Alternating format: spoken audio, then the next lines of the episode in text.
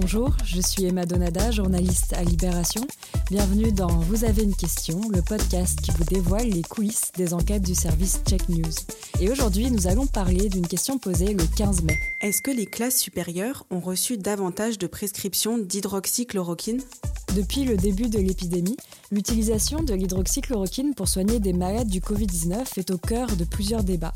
Ce médicament, prescrit habituellement comme remède au lupus ou à la polyarthrite rhumatoïde, a été utilisé sur les recommandations du professeur Raoult de l'IHU de Marseille pour traiter des patients atteints du nouveau coronavirus. Son efficacité scientifique n'a pas été prouvée, mais certains estiment que le médicament, source de nombreux espoirs, a tout de même été réservé aux populations les plus privilégiées.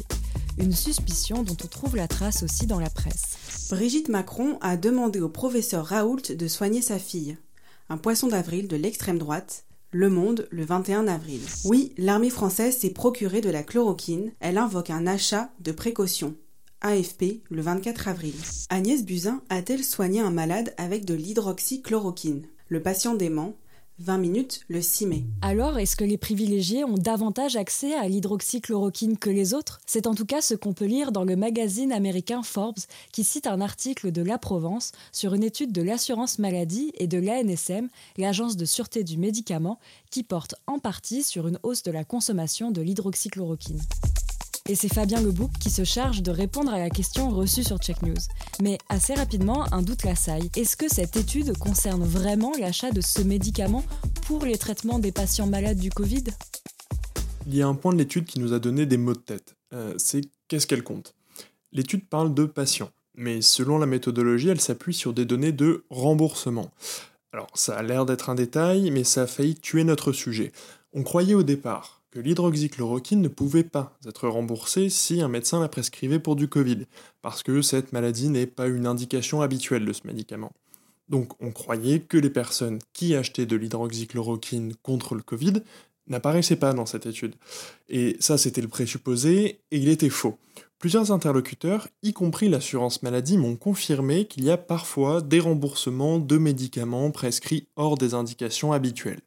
Bref, l'assurance maladie a bien remboursé de l'hydroxychloroquine prescrite pour du Covid, et ce sont ces remboursements qui sont comptés dans l'étude. C'est bon, une fois le doute dissipé, Fabien reprend sa lecture de l'étude et il en tire plusieurs enseignements. Ce qui saute aux yeux quand on regarde les cartes, c'est que tous les départements n'ont pas consommé de l'hydroxychloroquine dans les mêmes proportions. On a l'Île-de-France et l'Est. Elles sont en rouge ou en orange, ça veut dire qu'il y a eu beaucoup de nouveaux patients qui ont eu un remboursement d'hydroxychloroquine. C'est presque logique parce que l'épidémie circulait beaucoup dans ces régions-là. Ce qui est plus surprenant, c'est la région PACA.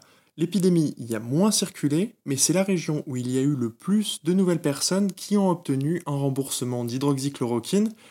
J'ai demandé à l'assurance maladie comment elle l'expliquait et la réponse a été très claire. Il y a probablement eu une croyance plus élevée dans l'efficacité présumée de la chloroquine et de l'hydroxychloroquine dans le Covid-19 en région PACA, région du professeur Didier Raoult. La caisse d'assurance maladie fait remarquer à Fabien qu'un pic impressionnant des remboursements de chloroquine, la molécule dont est dérivée l'hydroxychloroquine, a été enregistré au moment de la publication d'une vidéo dans laquelle le professeur Raoult vante justement l'efficacité de ce médicament pour soigner le Covid-19. C'est efficace sur les coronavirus avec 500 mg de chloroquine par jour pendant 10 jours.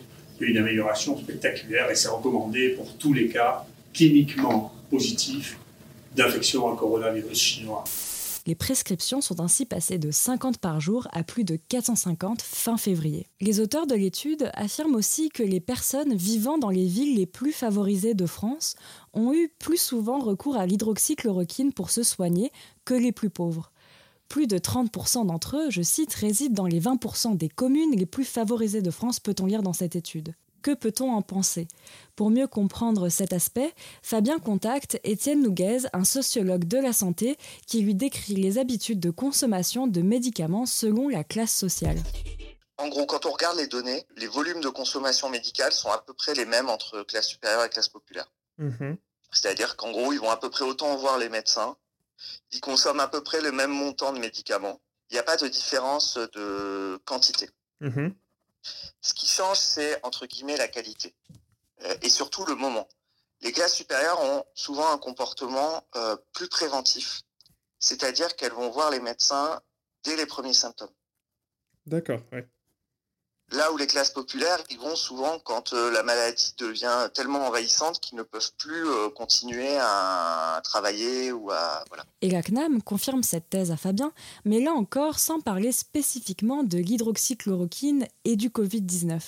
Il est relativement habituel, voire fréquent, que les couches les plus aisées de la population soient davantage les premiers utilisateurs d'un produit nouveau, innovant, ou une utilisation nouvelle d'un produit.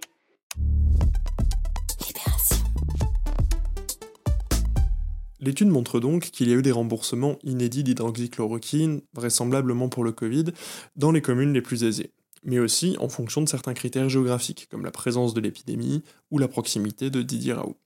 Cela dit, il faut retenir, et c'est le sociologue Étienne Nouguez qui me l'a fait remarquer, que cette étude ne compte que les remboursements de gens qui ont acheté l'hydroxychloroquine dans les pharmacies de ville. Les gens qui en auraient pris dans les hôpitaux n'apparaissent pas. C'est un biais énorme, ne serait-ce que parce que les classes populaires vont plus tard chez le médecin, elles ont potentiellement plus de comorbidités et ont peut-être plus de chances d'avoir été hospitalisées dans le cadre du Covid. En intégrant les données hospitalières, on se rapprocherait peut-être d'un équilibre, ou voire peut-être même que la tendance s'inverserait entre les plus aisés, qui consomment en ville, et les moins aisés, qui ont peut-être plus consommé à l'hôpital. Vous venez d'entendre Fabien Leboucq, Cédric Mathieu et moi-même, Emma Donada. Cet épisode a été réalisé par Iris Wedraogo et mixé par François Audouin. Vous pouvez nous retrouver sur le site de Libération et sur toutes les plateformes de podcast.